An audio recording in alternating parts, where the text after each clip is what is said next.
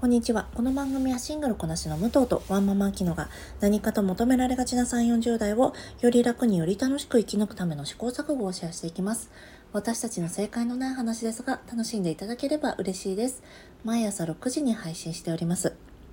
今日は武藤の一人会です。どうぞよろしくお願いします。先ほどまで私、あきちゃんとですね、収録をしていまして、今月セルフコーチングのお話の中で自分の心地のいい空間ということでお家の中のえー、ことについてお話しする機会が多くなってるんですよね。でそれでですねたまたまなんですが今この間隣の雑談でもなんだか、えー、部屋はその人に似るよねというお話をしていたり、まあ、プラスセルフケアの話をしていたりえー、ボイシー大石はるさんが、まあ、40歳以上は適切にねあの物の新陳代謝をしなくちゃいけないであったりとかあとまた別のところで、あのー、まあ、日本は資本主義社会とか消費社会っていうのが行き過ぎてて物を持ちすぎてる。あのー、日本よりも貧しい国の人の方が経験にお金を使っていることがある。日本人は比較的経験ではなく、えー、物にお金を消費しているみたいな話をされていてなんだかすごく今持ち物に対しての何て言うんですかね目が向いている時期です。なのでこの話を収録が終わったらなんかいろんなものしてたいなと今考えているところです。皆様衣替えはされますでしょうか？私はもう衣替えするほど持ち物はないんですけど先ほどねあきちゃんとの収録中にあの冬のコートを私宅配クリーニングに出していまして10月に戻してくださいっていう風にしているんですけどそれが届いたところです。なので預かってもらっていたものが、えー、戻ってきてあ自分はなんか物少ないなと思ってたけど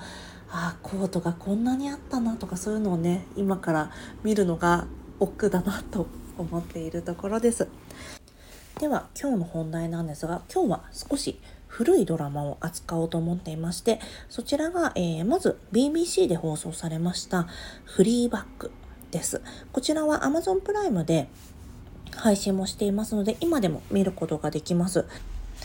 私このドラマとっても好きなんですがちょっと人によってね好き嫌いが分かれる作品になると思います。ちなみにこの今回このドラマをね取り上げるきっかけをいただいているんですがそのきっかけを、えーと、Twitter の DM でよかったら取り上げてくださいっていう風にねいただいてたんですよね。でその中のちょっと一部をちょっと引用させていただこうと思うんですが、えー、ドラマ「フリーバック」の武藤さんの感想が聞きたいです。私このドラマがとても好きでして、しかしなかなか人におすすめもしづらく、私がドラマを見始めた時にはもうすでにみんな見終えて数年経っている状況でなかなか感想や考察を終えていなかったので、もしよければ武藤さんの感想を聞いてみたいですというふうにいただいております。そうなんです。これがですね、私は、ちなみにこのドラマは、1話30分で、エピソード6まで。それがシーズン2までなので、比較的短いんですよね。なので私は結構ね、すぐ人に勧めちゃってるんです。Amazon プライムでなんかいいのない？って言われたら、まあ、とりあえずフリーバックかな？とか、そういう感じでね、言ってたんですけど、言われてみれば、ちょっとここから、あの、露骨な表現をしていきますので、もし、えっ、ー、と、まあ、性的な露骨な表現がなかなか聞くのが苦手だなっていう方は、ちょっとここまでにしておければと思います。えー、まずこのドラマがですね、一番最初セックスシーンから始まるので、多分それでね、おすすめしづらいっていうのがあると思うんです。あと、えー、主人公が明らかにメンタルヘルスの問題を抱えているので、なかなかそれをね、もらっちゃう人、食らっちゃう人っていうのはちょっと見るのが辛いかなと思うんですよね。なんですが、私は、この主人公のフリーバックに対してすごくね、なんだろう好感が持てない女なんですよ。なんだけどこのなんというか愛しさを感じてしまうなといつも思っています。もしよかったらお付き合いくださいませ。ではまず、えー、フリーバックなんですがフリーバックという番組の、えー、ショーのタイトルなんですが、フリーバックがだらしない女みたいな意味があるんです。スライギリスのスラングなので、これが、まあ、だらし、飲みの袋なんですよね。フリーバックっていうのが。なので、汚いものから転じて、だらしない女というふうに言うんだそうです。これが、まあ、私が見たところ、だらしない女って訳されてるものが多いので、男の人に使うかはちょっと定かではないです。次にこのドラマを語るのに、あの、欠かせない存在が、まあ、フィービー・オラー・ブリッジです。この天才を私が語るのが、なかなか難しいかなと思っていたんですよね。この、例えば時代の寵児と言われる女性クリエイターの方って、うん、2010年代であれば、ガールズのレナ・ダナムがそうですよね。もう彼女が巻き起こした旋風というのもすごかったけど、イギリスではフィービー・ウォラーブリッジがもうまさにフリーバック現象というのを巻き起こしたんだそうです。で、そのドラマの中で着ていた服であったり、アイテムっていうのが売り切れたりとか、売り上げがアップしたりして、社会現象にまでなったそうです。そしてもちろん、エミー賞に11部門ノミネートされ、えー、シーズン2ではえー、6, 6つの賞を受賞しています。そしてフィービー・ボラーブリッジはこの才能を買われ、えー、もう公開されましたが、この間の007の脚本にも、えー、入っていますし、あとはキリングイブですよね。キリングイブの脚本をやっているのがシーズン1を手掛けたのがフリーバックです。あ、フリーバックじゃない、フィービー・ボラーブリッジです。もうここまで言うったら、ああ、なるほどね、じゃあ見てみようかなと思われる方も多くいらっしゃるんじゃないかなと思います。あと、一番近いところで言えば、えー、ハリソン・フォードの、何でしたっけ？えー、インディ・ジョーンズでした。インディ・ジョーンズと運命のダイヤルに出演しています。でこちらのフリーバックなんですが、もともとはフィービーの、えー、一人芝居だったものが、まあ、小劇場にかかって、それがまあ大注目をされて、ドラマ化されて、一世風靡をして、またシーズン2が Amazon プライムで制作されるという華々しい経歴を持っているんですよね。こういったところにやっぱり、まあ、フィービーの、まあ、才能はもちろんのこと、フィービーの才能を見つける素地が、えー、イギリスにあるっていうのがねまた素晴らしいことだなと思います。小劇場でやっている一人芝居なんてなんかそんな話題になってこんなビッグバジェットのプラットフォームで配信されることになるなんてやっぱりなかなか日本では考えにくいですよね。日本だったらまあそれがそうですね漫画とかはあるかもしれないけどお芝居とかっていうのはなかなか、うん、才能が見出されにくい土壌なんじゃないかなと思います。ちなみに、えー、2020年でしたかね多分コロナの時に、えー、ナショナルシアターライブで劇場公開がされていたので私もその時お芝居見に行きました。でシーズン1は、えー、そのお芝居が元になっていてシーズン2が全くオリジナルのものとなっています。でお芝居もやっぱりうまいんですがお芝居を見てからこのドラマに行くとドラマの演出の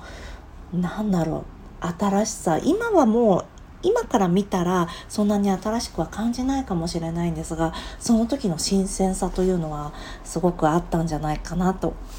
思います。ではちょっとドラマの話に戻っていきたいと思います。ではフリーバックなんですがフリーバックはフィービー・ボラブリッジが出演原案脚本制作をしています。あとねこれまたちょっと切ないことにフィービーは1985年生まれでね私たちと同い年なんですよ。同い年に天才がいるってなんだかすごい心強い感じがしませんか？ちょっと話が脱線しました。ではちょっとあらすじをご紹介したいと思います。えー、フリーバックはイギリスで暮らす30代前半の独身女性。性に奔放で下品で盗み癖もある彼女は彼氏に逃げられカフェの経営も危うく家族との関係もダメで人生がうまくいかないと感じている。こういった女性像となっています。本当にね多分その当時としてはまあレナ・ダナムがもうすでにねハンナでやっていたことではあるんですが女性のキャラクターの多様性っていうのがまだその時、えー、2010年代っていうのは少し幅が狭かったんですが今はね私は最悪とかいろいろありますけどその当時はまだねこんなにだらしなくてどうしようもなくてでもなんだか憎めないなっていうまあ寅さんみたいなね昔から男性のキャラクターはあるんですけど寅さんと一緒にしていいかはともかくとして、えーと、フィービーみたいなキャラクターフリーバックのようなキャラクターというのはその時はまだちょっと新しいキャラクター像だったんじゃないかなと思います。そして先ほども申し上げましたが演出がですねとにかくすごくいいんですよ。まずフリーバックもしよかったら冒頭の10分だけご覧になってみていただきたいんですけどその10分で合わないなってあタイトルロゴが出るまでだから5分程度でいいかな。その5分で相性合わなかったらもう全然見れないので見る必要ないと思うんですがいわゆる第4の壁を越えてくるメタ演出がされています。あの私たちが考えていることをフィービーが何て言うんですかねあたかも先に組んでうるさい。黙ってみたいなことを言ってくるんですよ私たちがツッコミを入れてくるのをフィービーが分かっててそれがすっごく的確なタイミングでのメタ演出として何、えー、て言うんですかねあたかも双方向なコミュニケーションを持っているような気にさせる演出なんですよね。それがフィービーのすごく繊細な演技といこの間を取るのが上手な人なんですけどえー、かな、えー、フィービーの間の絶妙な間の取り方によって成立しているっていう番組なんです。それがすっごくこのドラマの魅力の一つでもあります。そしてフリーバックには姉がいるんですよね。フリーバックは自分のことに対して自分の容姿に対してあんまり自信を持っていないんですよね。もう胸が小さいってあの彼氏に言われたりだとかあとなんかやっぱり私は姉ほど完璧な美貌を持っていないみたいな風に自分を形容するんですが姉のことはスタイルが完璧で勉強もできて仕事もできて稼いでいる成功者として見ているんです。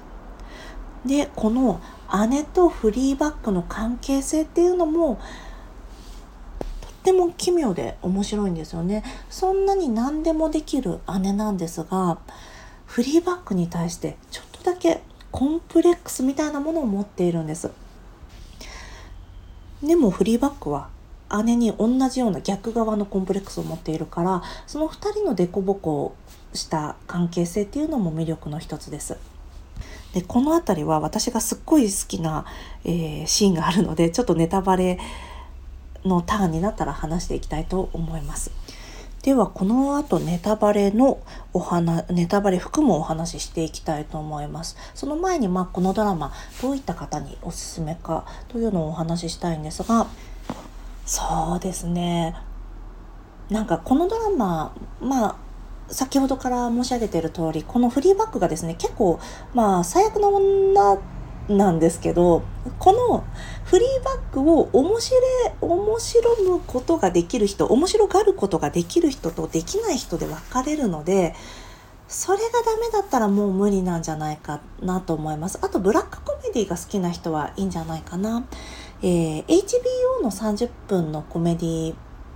番組コメディドラマっていつもまあ出来がいいものが多いと思うんですけどその感じが好きな人もねいいんじゃないかなと思います。あとこの番組ね男性は聞かれてないと思うんですが男性こそこういうの見たら面白いんじゃないかなと思います。自分がよくしているなんだろう行動が相手からそう思われてたんだっていうのが結構ね如実に出てくるドラマなのでそれもまあえーとフィクションとして見ると面白く見れるんじゃないかなと思います。ではここからネタバレを含んでいきますので、えー、まだネタバレ聞きたくないよっていう方はここで終わりにしておいていただければと思います。フリーバックご覧になった方は皆さんね好きなシーンがあるんじゃないかなと思うんですがいかがですか？私はやっぱりシーズン2、えー、エピソード1のえー、家族でレストランに行ってるシーンが一番好きですね。皆さん覚えていらっしゃいますかね？姉のクレアがレストランの中でレストランのトイレで流産してしまうんですよね。で久しぶりに会ったクレアを、えー、フリーバックは思いやってフリーバックは、えー、席に戻った時にあの自分が流産したっていうふうに言うんですよね。それで病院に行きたい。だからこのディナーから帰りたいって言うんですけど姉のクレアは自分が流産当事者なのにこの飲むわよ今日は飲むみたいな感じで何て言うんですかねその出来事をまあ、なかったことみたいに扱いたいんですよね。なんだけどフリーバックは、えー、そういうふうにはしないわけなんです。でそれに対してクレアの最低の夫であるマーティンが、まあ、金魚金魚鉢が金魚から出たんだ。赤ちゃんはこいつからは生まれてきたくなかったんだっていうのを妻のクレアの前でフリーバックに言うわけなんですよね。でフリーバックは自分は流産もちろんしてませんからその最低な夫に対して、まあ、パンチを顔にね食らわすわけなんですけどでそしたら殴り返されたりで手がウェイトレスに当たってしまったりして最悪な状態になるんですが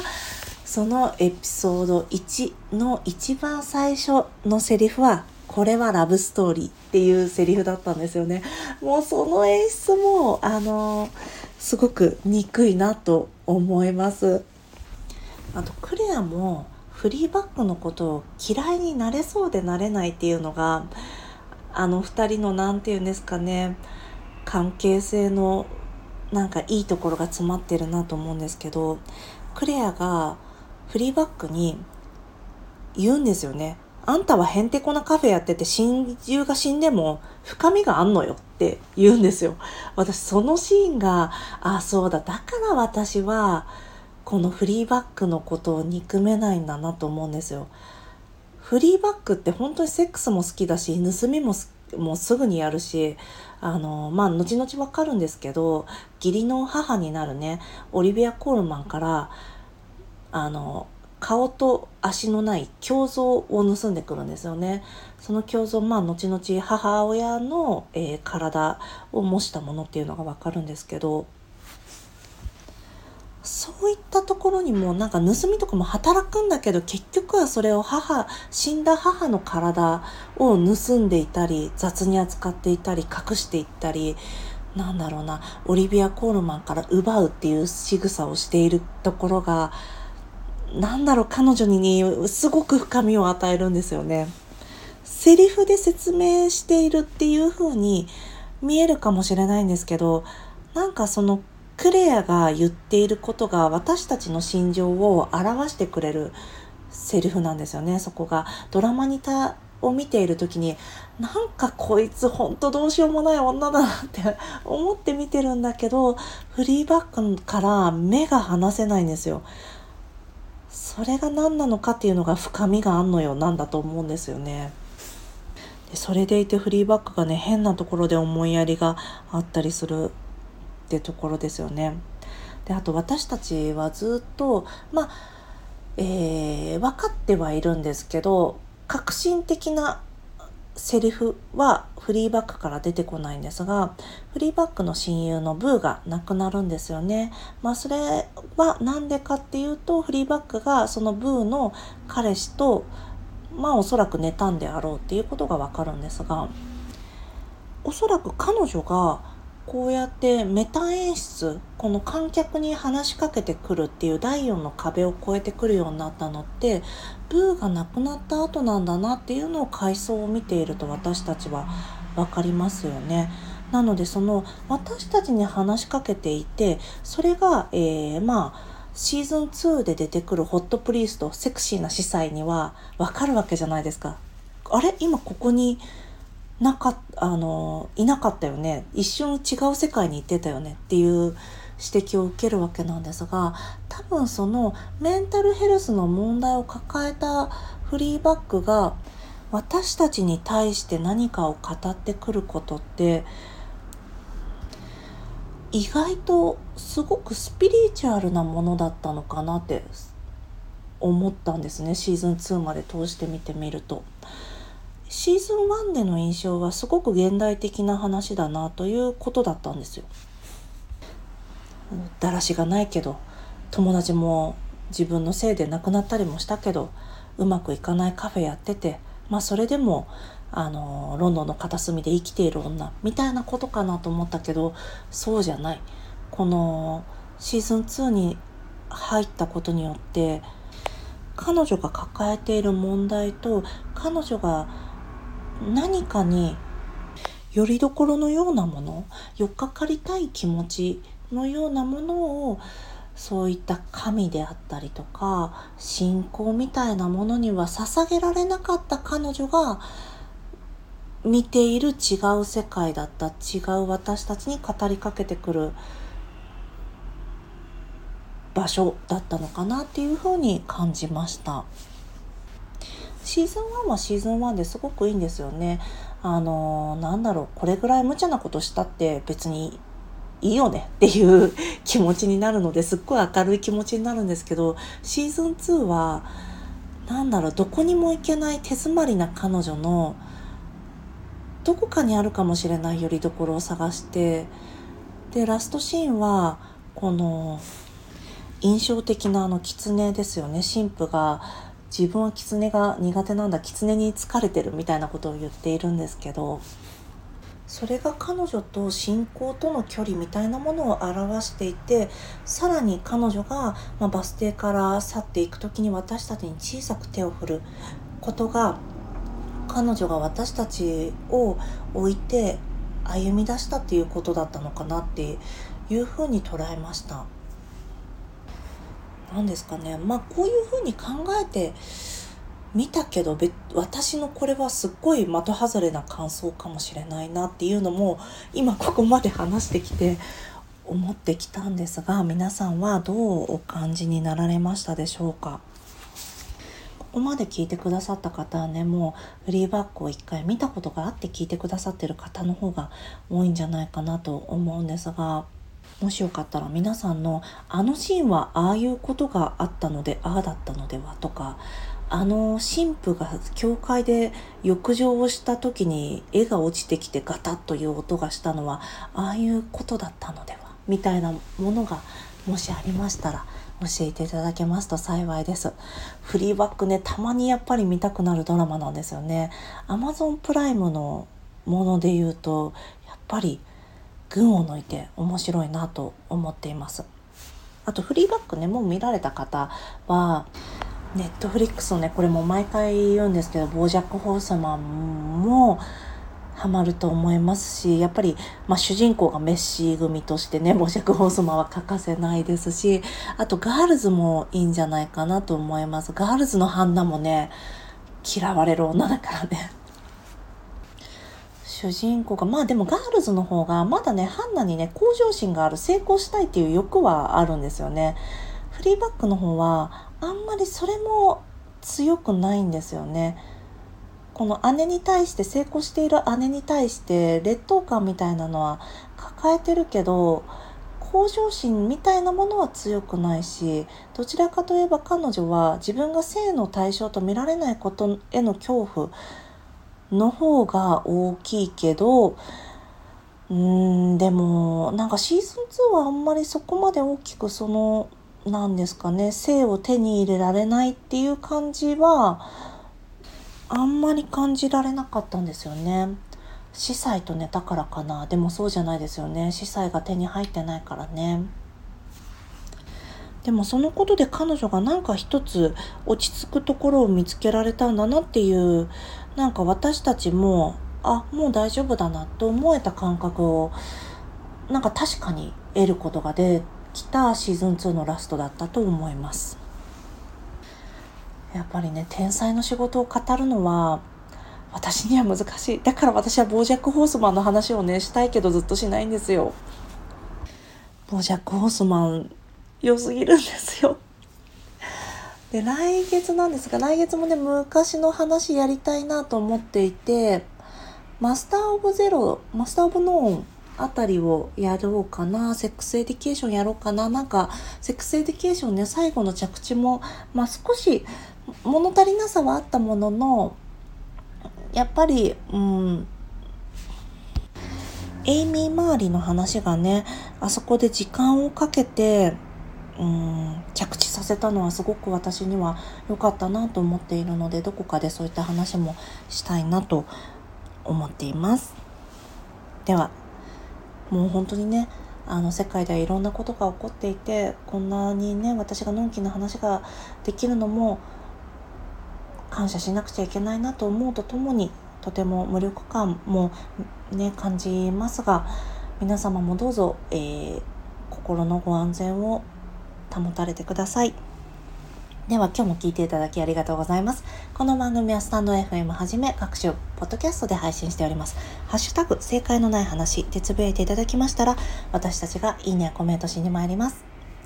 皆さんのフォローやコメントいただけますと大変励みになります。ではまた次回失礼いたします。